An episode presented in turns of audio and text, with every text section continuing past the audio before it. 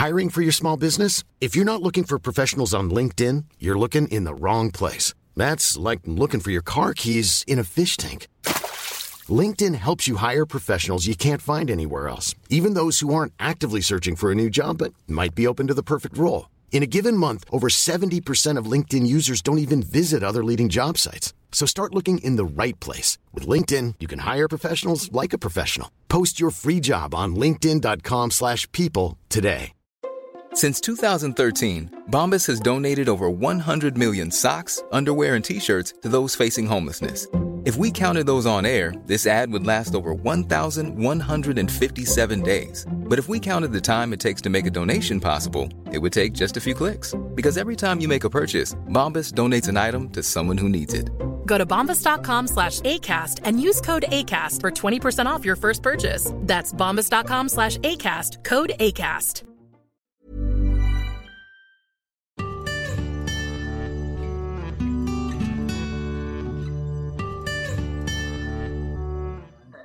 Okay, so I am so excited to have you here. It's um, it's I mean I know about the Henry Tudor Society. I found you, um, and then Melita suggested that I contact you for this. So um, I'm just super excited. So I'm just going to go ahead and introduce you, and then we'll just get into the questions and you can start talking, huh? So Nathen Amin grew up in the heart of. Now you're going to have to pronounce this for me. Carmarthenshire. Carmarthenshire. There you go, West Wales. And has long had an interest in Welsh history, the Wars of the Roses, and the early Tudor period. His book, Tudor Wales, was released in 2014, was well received, followed by a second book called York Pubs in 2016, and his third book, the first full length biography of the Beaufort family, The House of Beaufort, was just released in 2017, and it's a num- Amazon number one bestseller for the Wars of the Roses that's so cool. And he's currently working on his fourth book, Pretenders to the Tudor Crown, for release in 2019. He's the founder of the Henry Tudor Society, and he is featured discussing the Tudors on BBC radio and television, as well as print and online media across the UK. And he has a degree in business and journalism, and he now lives in York, and he works as a technical writer. I'm so glad you're here. And also, uh, you have to go to his website because there's a picture of you with Lucy Worsley. I have to pull that up. so, so, how did you first get interested in in Henry Tudor and in this ta- in this time period? Um, well, I'm a person who tends to get obsessed with things. Um, so, in my mid twenties, I think I went through various periods where I was obsessed with the history of the mafia um, the Jack the Ripper murders. And I think I stumbled across a book in about 2009 uh, by David Starkey. The um, I think it was Henry the Virtuous Prince.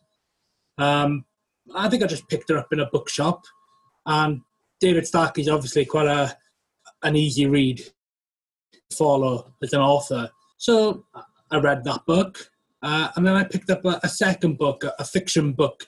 I think it was the um, the autobiography of Henry VIII by some someone George. Uh, I'm sorry, I can't remember if Margaret George. Margaret George, yeah. Margaret George. Yeah. Um, obviously, you know, the autobiography, it was clearly um, a fiction book, but it was fantastic. The, the, the, the detail of that book, I mean, it's, it's ballistic. Um, it, it's gripping story. I mean, who isn't gripped by the story of Henry VIII? Um, you know, this kind of king who turned into a tyrant after being this Renaissance prince uh, early in his reign. So, it, as somebody who gets kind of obsessed or latched onto a to a topic very easily, it, it was the Tudors' turn. Um, it's probably the first obsession I've had that, but it's just it's just carried on. So I guess here we are almost ten years later, and I'm still still going.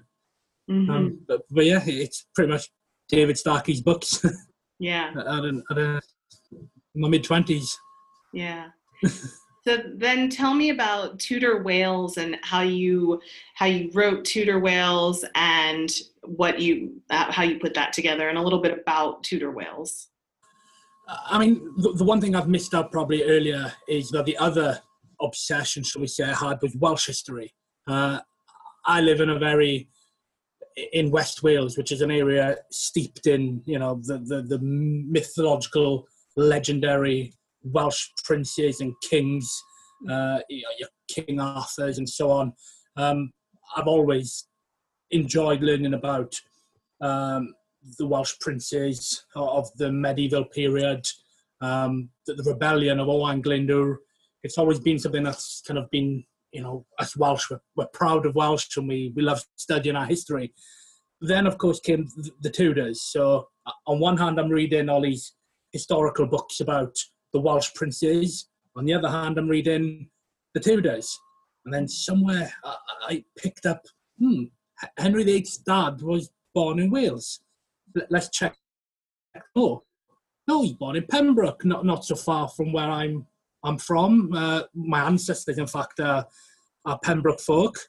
And then you start digging a little bit deeper, and before long, the two the two have merged. So my Welsh history and my Tudor history have merged into one obsession. Mm-hmm. I'm doing a bit of searching, trying to find some more books about the Welsh Tudors, and there are none. I mean, the, the one book that I came across was The Making of the Tudor Dynasty by Ralph Griffiths and uh, R.S. Thomas, written in 1985, I believe. And that's a fantastic book. Again, it's written very, very uh, in a simple manner, easy to follow narrative. But, but that was it. There's nowhere else to go. We've got one book. We've had a little bit of a tantalising insight into the fact that the Tudors are Welsh and nothing else. So I wrote the book that I wanted to read, pretty much. um, it's as simple as that. Uh, I do have to thank Suzannah Lipscomb because I kind of ripped her off a little bit uh, in that she wrote obviously that book, the, the visitors, uh, the companion guide to, to Tudor England. So I kind of wrote a blog that was kind of the visitor's companion guide to Tudor Wales because bit by bit as I was visiting all these sites, I did start to notice that there was actually two around in Wales. Um, up until that point, I was visiting Hampton Court. I was visiting, you know, Stratford upon Avon. Uh, then you obviously got Hever Castle and so on. But then I noticed, well, we've got Pembroke Castle, uh, a Tudor location, Carmarthen Castle, Edmund Tudor died there uh, Lamphey Bishop's Tenby, which was the, the town of Jasper Tudor, uh, and so on. One by one, they slowly started uh, adding up. So I wrote a blog. You know, uh, it was a, a couple, a couple of thousand words, nothing major, just um, a couple of paragraphs for each location. And my publisher noticed it, and that's where they then, would you like to kind of explore this a little bit a little bit bigger, you know. You know, with a little bit of a, a nudge, I did it, and that's where, well, that's where Tudor Wales came from. So, um, yeah, I ripped off Suzannah Lipscomb a little bit, um, and I pretty much wrote the book that I wanted to read. Yeah. And there we are. So, what are the best uh, places to visit to get Tudor Welsh history? like you mentioned Pembroke and Tenby. Yeah, I mean, in my opinion, I'm a little bit biased on the one hand that I am from West Wales, so I obviously think it's the greatest place in the world. Um, but nobody can dis- discount the fact that there's so much to the history there, and I've I've long started campaigning that it almost should be regarded as Tudor country, if if you want. Um, I now live in York, and I, I used to ride between between the two places. And you'd pass through a Warwickshire, for example, and Warwickshire would have on their on their signs uh, Shakespeare County. You'd go to Nottinghamshire, Robin Hood County. And I always said Pembrokeshire needs to have those road signs changed to be called Tudor County because they've got everything. I mean, uh, just just the places I've mentioned earlier. Um, we could start off with uh, Carmarthen Castle, for example, It's just outside Pembrokeshire in Carmarthenshire. That's where Edmund, Tudor died uh, in November 1456. We've got Pembroke Castle, obviously where Henry Tudor was born. Lamphey Bishop's Palace, where he may have been conceived, uh, Tenby, Jasper Tudor's town, and then we also have St David's Cathedral, which is where Edmund Tudor's tomb eventually ended up.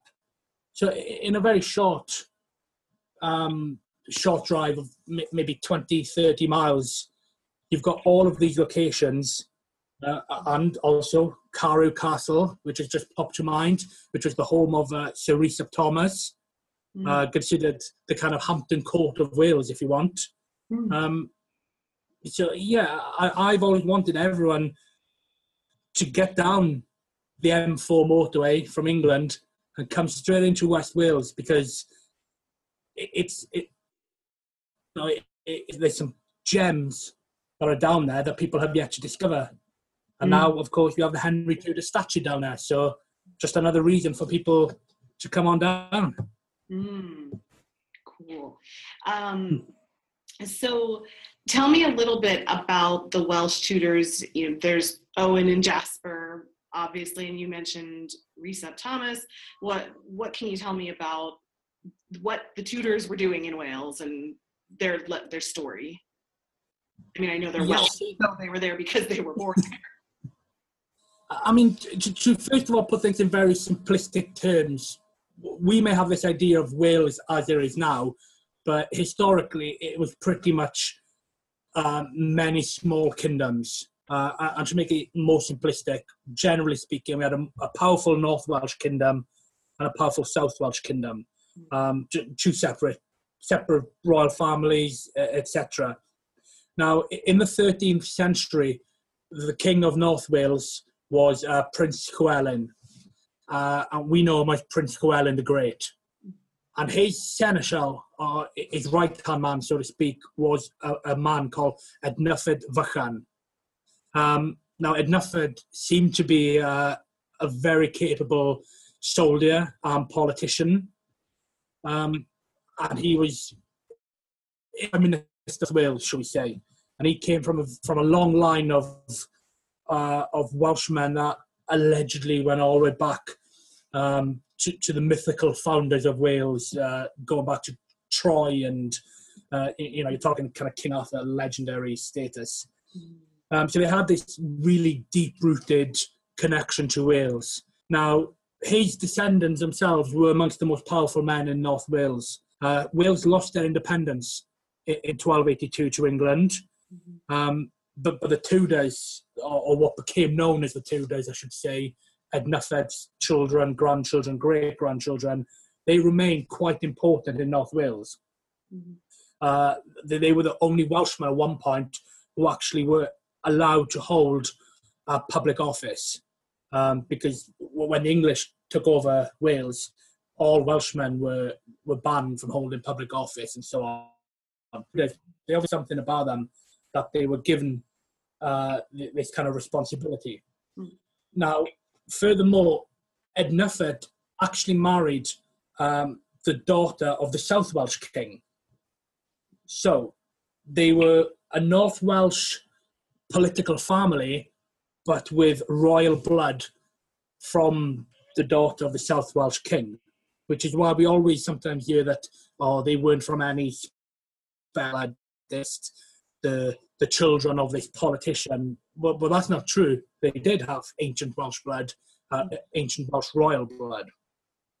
Now, at the start of the 14th, uh, sorry, 15th century, Wales erupted into rebellion uh, under Owain Glyndwr, who, for those uninitiated, let's just call him the Welsh William Wallace. Um, he tried to lead a, a Welsh uprising, almost became, became successful, but ultimately failed. His first cousins were the Tudors. They were the grandparents of uh, Owen Tudor, uh, sorry, the parents of Owen Tudor.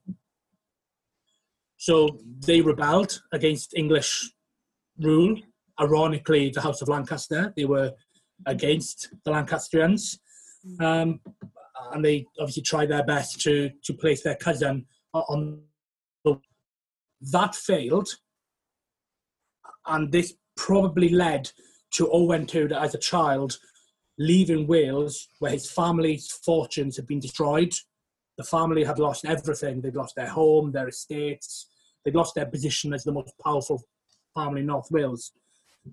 Um, for reasons that we, we don't exactly know, Owen ended up in London uh, or England in general, and that's where he slowly started to to build his way up to a point where he managed to eventually marry uh, the Dowager Queen of England, uh, Catherine de Valois, which has recently become quite uh, quite an historical romantic fiction kind of storyline, I guess.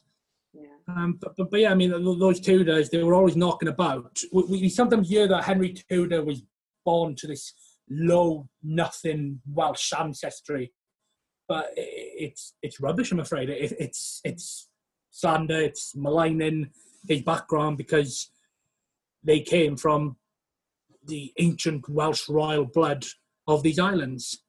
Um, which, if you speak to certain Welsh people, they would argue is far more prestigious than the English royal blood or the French royal blood, uh, and so on. Mm. there we go, the Welsh Tudors, very important people.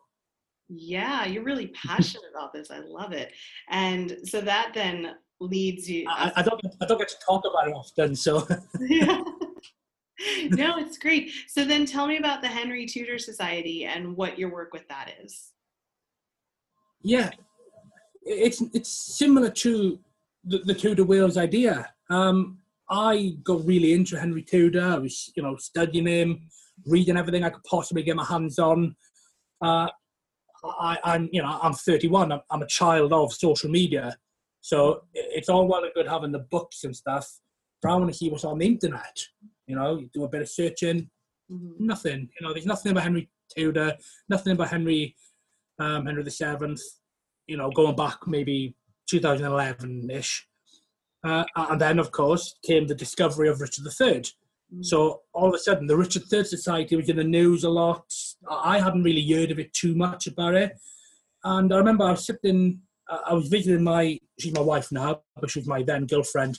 I was visiting her, and while she was at work, I was actually sat on, on the bed uh, watching the live uh, the press conference which unveiled that it was actually Richard III. You know, the Richard III Society, left, right, centre, and I thought, you know, they could do with a, a Henry Tudor Society. Um, why wouldn't that work? So I, I did a bit of research, I had a look around, and yeah, I'm coming across some other societies then. Um, as I mentioned earlier, sometimes I, I, uh, I, I look into the Jack the Ripper murders and there's a society that, that studies that called the Whitechapel Society, and they're fantastic. You know, they put on these great conferences, uh, monthly talks in the East End of London. You know, me and my wife, we, have been to quite a few of them, but a great kind of social events, education events. So I thought, you know, societies are definitely um, they're definitely out there. So let's set one up. So you know, it's Facebook. A couple of minutes later, Henry Tudor Society, and then the likes started coming in. Uh, well, for every one like I got, I think I got about five Ricardian trolls coming on giving me grief. Yeah. Um, they, they, were down my throat for the first couple of weeks, but gradually, I think they all just uh, disappeared uh, and went back whence they came. And here we are, you know, three or four years later with a, an online society with 17,000 likes and a website. Mm-hmm um, and so on. So, so again, I, it's creating something that I wanted as a consumer. So if no one else is going to do it, I'll do it. right, right, for sure. So tell me what your aim is. You know, I know the Ricardians are out there saving Richard III's reputation and saying he didn't kill the princes in the tower and all of that kind of stuff. Um, what yeah. what is kind of your mission statement and why does why do you think we the world needs a Henry Tudor society and like what do we, what kind of um I, I suppose sort of ideas about him do we have that we need to rework and yeah yeah well, well, I mean, one of the reasons I created the page as well was that I think a, lot of my friends and a lot of my social um, colleagues were sick to death of my Tudor posts. Um, you know, all my friends are into rugby, they're into football. uh, people I work with, they're perhaps into uh, boxing, Game of Thrones, uh, whatever the case might be. And here I am, all of a sudden, hammering their news feeds with Tudor this, Tudor that. Nobody cared. You know, people used to say, "We don't care. You're boring us." Create the page, move it there, and like-minded people can start to to um to discuss. I, I I've got no grand aim of you know making Henry Tudor this amazing, wonderful um, saint. I, I think he's a very interesting person to study. Um, I, I, I do think, ironically, that he is now perhaps the maligned person, the maligned king in the last couple of years, because there's this idea that we want to unmalign Richard III. What do we do? Let's attack Henry VII. I don't see why that is so. They're not exclusive. I mean, study Richard III, work on malign him, but it doesn't mean everything on this side is wrong. You know, the, the world is not black or white. It's more complex than that. So at first, it's a pay, place just for me to kind of post some interesting Henry Tudor pictures. Or I spend a lot of my time visiting his historical sites. I know the vast majority of my followers are American. You know, perhaps they're never going to see this. For them, looking at I don't know Warwick Castle or or Hampton Court for me looking at New York, going, oh, I'd love to go to New York again, or or, or whatever the case might be. But there's definitely a, a concerted attempt to try and at least answer. It's a two-way street. I can post stuff about Henry, but I also see a lot of the stuff coming back. Oh, Henry did this. Henry said that, but he didn't. So let's try and answer that couple of days ago, a couple of weeks ago, I read Josephine Tey's uh, The Daughter of Time. All the Facebook groups I'm in, all the websites I go on, you always get the same idea about Henry Tudor was a bad man. Henry Tudor dated the reign of Bosworth the day before um, the battle. What an evil, horrible man.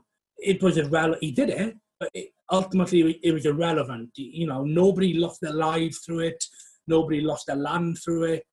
It's just nonsense, really. Mm. You know, Henry Tudor did this. Henry Tudor said that, and it all comes down to Josephine Tey's book, The Daughter of Time. So I see a lot of these one-dimensional, uh, one-dimensional arguments against Henry Tudor on these Facebook groups mm. that can be defeated just by saying, "Well, he didn't do it. This is what happened." Sure. No, no, you're wrong. And then you know, the, the, there's no debate. There's no there's no interest in listening to the debate.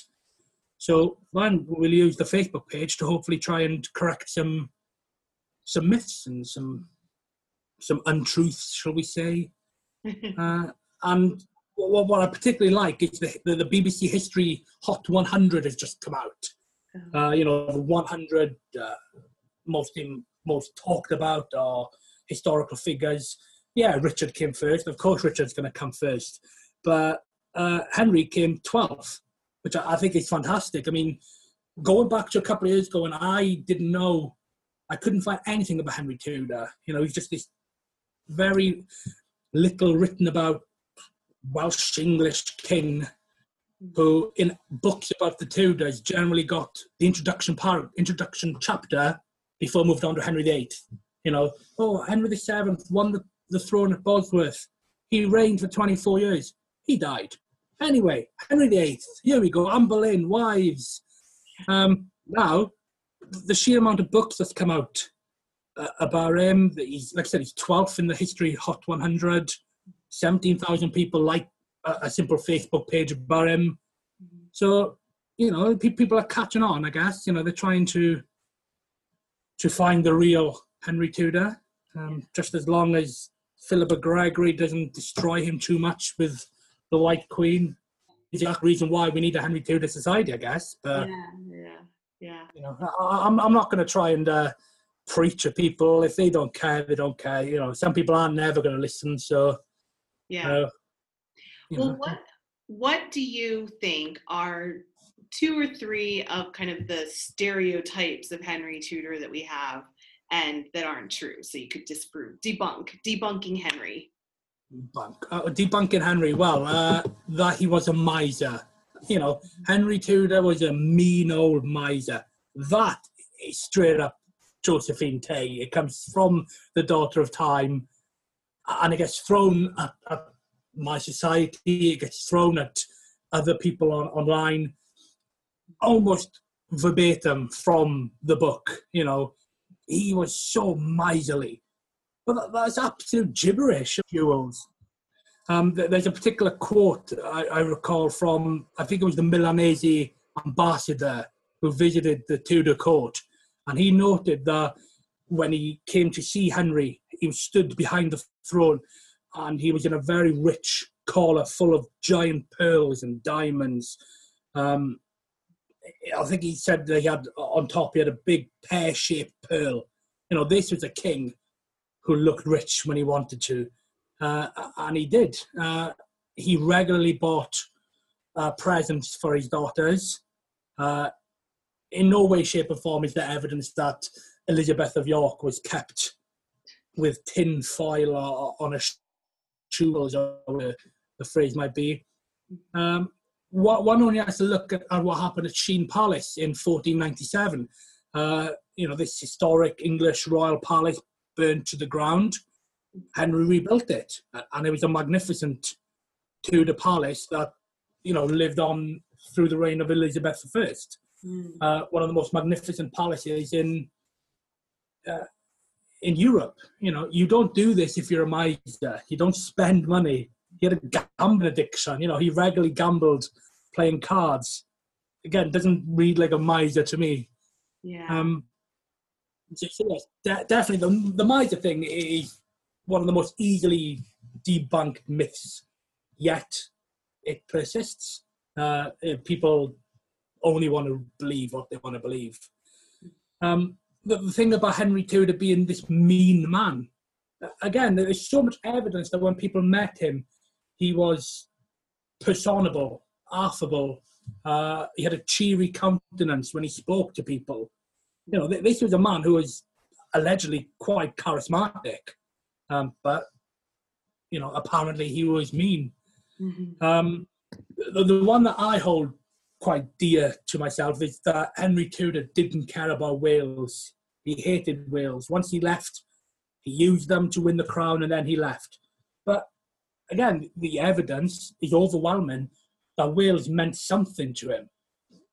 We would like, you know, in this day and age to try and understand his idea of Welshness and how we understand it. But we have this myth that Henry Tudor didn't care about the Welsh, uh, his Welsh ancestry, but he had a Welsh dragon on his coat of arms. Mm. Uh, he was the first English monarch himself to actually issue a proclamation where he was known as uh, the King of England and of France, the Lord of Ireland, and Prince of Wales. Mm. No other English king ever called themselves the Prince of Wales. Uh, he obviously dropped that when Arthur took on the title. Um, St. David's Day, for example, he was the first king of England who commemorated St. David's Day on the 1st of March. All of his Welsh soldiers uh, in his employ, he gave them leeks, stereotypical, mm. and he gave them money for their feasts.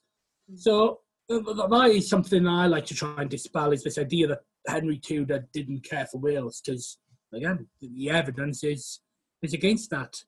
So all we can do is keep on hammering the point, and hopefully people will uh, will pick up. Yeah, that's great. Um, so then, tell me a little bit about your new book about the Beauforts and what went into writing that. And also, K.L. Clark recently wrote a book called uh, The Nevilles, and I thought that's quite an interesting little project because they're a fascinating family uh, and there's so much to write about. So, what about one similar, um, but about the Beauforts? Now, my knowledge of the Beauforts really was Margaret Beaufort, you know, the mother of Henry VII. You can't learn about Henry Tudor without knowing about Margaret Beaufort. So I knew her story quite well, but I didn't quite know how the rest of it all came together. Um, generally speaking, I, I only really studied the Wars of the Roses period.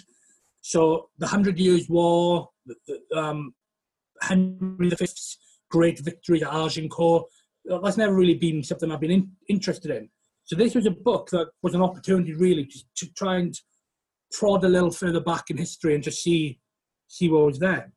So yeah, um, I decided to take on. I, I, pitched the publisher really about the idea of this book. I thought it, it could work well, a kind of 100 year biography, because really that's all the Beauforts were around for is 100 years. Um, they were born in the 1370s to John of Gaunt, uh, his, his four bastard children, and they the male line was completely destroyed by 1471 at the Battle of Tewkesbury, which is how the, the, the lineage went on to the Tudors through Margaret, because all the male members had all been killed out.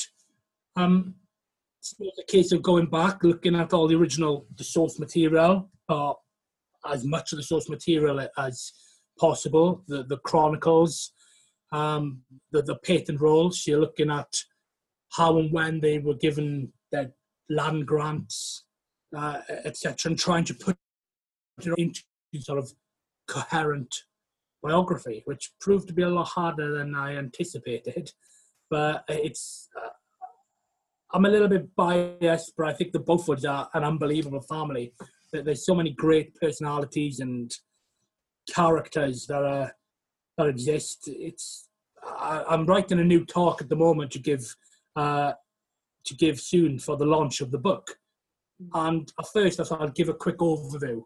It's impossible. There's just too many mm-hmm. fascinating people within the hundred years. So I had to pick one. But in, in theory, I could probably give 10 talks and 10 different Beauforts. They're just. Yeah. Uh, when did you pick for your talk? Uh, Thomas Beaufort. Now, now, Thomas Beaufort was the youngest. We had, we had John Beaufort, um, we had Henry Beaufort, Thomas Beaufort, and John Beaufort. Now, the eldest, John Beaufort, you know, he, he was the one who, after the Beauforts were legitimised, became the nobleman. He became the Earl of uh, the Earl of Somerset. He was the, the direct ancestor of Henry Tudor. Um, Henry Beaufort became the churchman. So he entered the church. He became uh, Bishop of Winchester. Bishop of Lincoln, and eventually Cardinal of England. So Thomas Beaufort was the third son, illegitimate son of a duke. So there was really nothing for him to do other than become a soldier. You know, maybe with a bit of luck, he might be able to to do something. But his his, life is just one trajectory straight to the top, and that, that's simply because of the the man he was. I've never come across a more capable person. I mean, he started off quite minor, uh, the captain of Ludlow Castle, um, and he got appointed the admiral of the of the fleet, which is quite a grand title today. But back then, the fleet wasn't it wasn't up to much. Um, you know, a couple of ships just to just to fend around the coasts, perhaps stop piracy. But you know, within a couple of years, he was granted not just the admiral of the fleet for for England, but Ireland, Aquitaine, which was still under in France, which was still under English governorship, and Picardy. Uh, he soon became such a capable soldier that when war was declared with France in, in 1413, it was he who was sent abroad, uh, across the Channel rather, to lead the lead the attack. For that, he was made the Earl of Dorset. So so he built himself up from a soldier to become an earl, which was a great start. But he just carried on. I mean, we had when Henry V went to war war with France. Um, obviously that famous victory at Agincourt and all that. Uh, the English had taken the town of Harfleur on the French coast, and it was Thomas who was asked to stay behind and hold that town while the main English army went back to England for the winter. Mm-hmm because when they were coming back, they needed so much land. So it was in Thomas Beaufort's hands to hold that. And the French, they, they bombarded him all through the winter. They kept on at him, and he held off that town. Um, he held off the, the attacks, rather. So Henry V managed to come back, and on went the English. Uh, you know, within a couple of years, they'd taken most of the most of northern France. Mm. So, so I, I, speculate that this wouldn't have happened. Henry V being as successful as he would have been if it wasn't for Thomas Beaufort, who was his uncle, holding on for dear life in France. And he did so well that he was given a dukedom. So he was became the Duke of Exeter. So at the time he became the Duke, there were only three other dukes in England at that time, and they were all the king's brothers. So you had the four royal sons, and then Thomas Beaufort. Mm. You know, it, it was a sheer sign of how esteemed this man was. Mm. Didn't finish there. You know, you thought, okay, this this third son, he's built himself up to become a duke. You know, uh, astonishing. But Henry V then died, uh, leaving England with a nine-month-old um, old king. Who better to entrust this child than to Thomas Beaufort? So he must have had something about him. The fifth thought, you know, I've got my brothers, I've got uh, you know Cardinal Beaufort, you've got all these great men in England at the time, but it's Thomas Beaufort who gives this son over. Um, and yeah, for the next four or five years, Thomas Beaufort remained the, the, the guardian of the young Henry the Henry VI. And it's a shame, really, that he died uh, when Henry, the young Henry VI, was about five or six years old. Because if he had managed to perhaps live on and knows what he may have been able to do w- with that child king. Because, uh, you know, as we know, Henry VI went on to become, uh, you know, a very weak and inefficient king. Mm-hmm. So it's one of them great what ifs. What if Thomas Beaufort yeah. lived on? But I just find him a fascinating character. I think he's probably the most underrated member or underrated person in, in the 15th century. I mean, and the people around him, including three, uh, you know, two Lancastrian kings, Henry IV and Henry V, they really trusted him. You know, they put everything in his hands, mm. and he never let anybody down. Mm. But alas, we don't really remember him today. You know, he's not really a a known person, you know. But uh, until this, this is going to make it known. You are now doing PR for Wales. You're doing PR for Henry Tudor, and now Thomas Beaufort. So that, there'll be a Thomas Beaufort Society soon. You watch. That's great. Um, so, what about? Tell me about your future projects then. About the new book and the. Well, you tell me. Yeah, yeah. Um, it, it's not really something I've kind of announced too much so far because I'm still trying to push the Beauforts. But the book is already underway. I'm about four chapters in. Its working title is Pretenders to the Throne or Pretenders to the Crown or something of that ilk. It's going to be the story of uh, Lambert Simnel and Perkin Warbeck, you know, the, the, the two guys who who tried to take Henry Tudor's throne. Now, I'm going to try not to get bogged down in the whole Princes of the Tower. Um, I'm not massively interested in trying to speculate were they the princes in the tower did they survive because we don't know you know. I'll leave that to to, to other authors to, to investigate. It's, uh, my personal feelings are we don't know. We're never going to know. It's a mystery. There's doesn't appear to be any evidence out there to to support theories, etc. Not so much who Lambert Simnel was, but what did he do? You know, what were the causes and effect of his rebellion in 1487? So, who were the main characters? You know, what what was Henry Tudor doing when these people were trying to invade his country? Mm-hmm. So, Francis Lovell, Richard III's great friend, who was the man behind these rebellions. Mm-hmm why was he behind them, uh, and what did he achieve? The Battle of Stoke Field in 1487, which is the last ever battle of the Wars of the Roses, you know, not not Bosworth as, most people think. What happened? You know, where did the two armies come from?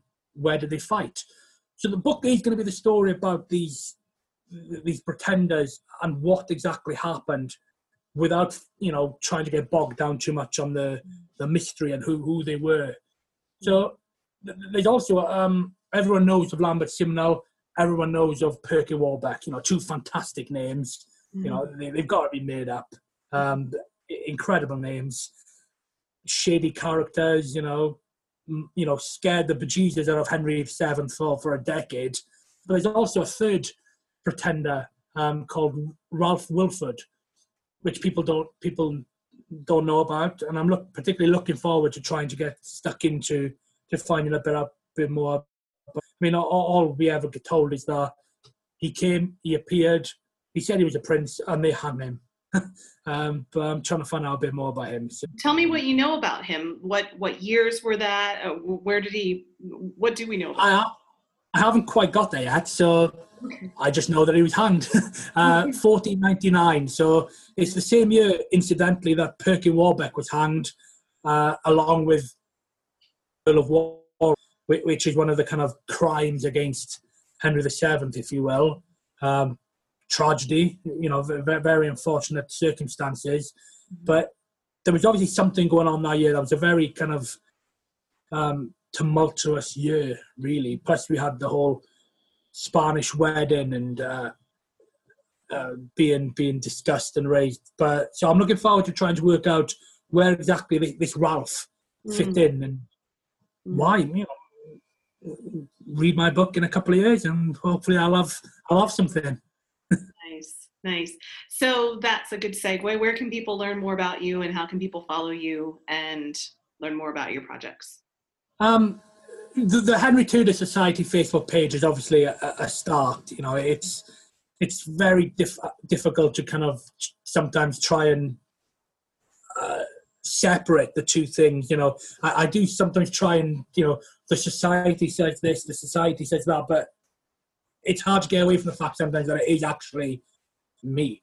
Um, so if you're following the society, you'll definitely come across quite a bit about what I post. Um, I've recently set up an author page on Facebook. Uh, so I think it's down as Nathen Amin Author, mm-hmm. um, which has proven actually to be quite enjoyable. I, I, I always felt perhaps it was a bit, you know, a little bit vain or a little bit um, narcissistic, really, because who am I? You know, who is anyone going to want to like my page? And mm. um, but but yeah, you know, it, has been a good start. I, I put a video on the other night, and it's getting a bit of attention. So because uh, I got four cats, so so one of the cats kind of got in the way. Okay. Um. So, so yeah, definitely. I mean, you know, we are a social media generation these days, so um, I do have a website, but I think the way the world is going, websites are perhaps going to become more landing pages as people move on to, to Facebook and Twitter uh, or podcasts, even, which is uh, another way to, to get to hear us. Yeah, yeah, for sure for sure. Well, thank you so much for. Uh, is there anything else? Is there anything else you want to talk about? Is there anything else you want to plug? Uh, no, no, not really. Just uh, remember, uh, you know, Henry Tudor. He was not a miser. Uh, and come to Wales. There's plenty of Tudor Tudor sites. okay, perfect, perfect. Well, thank you so much for this. And no um, problem.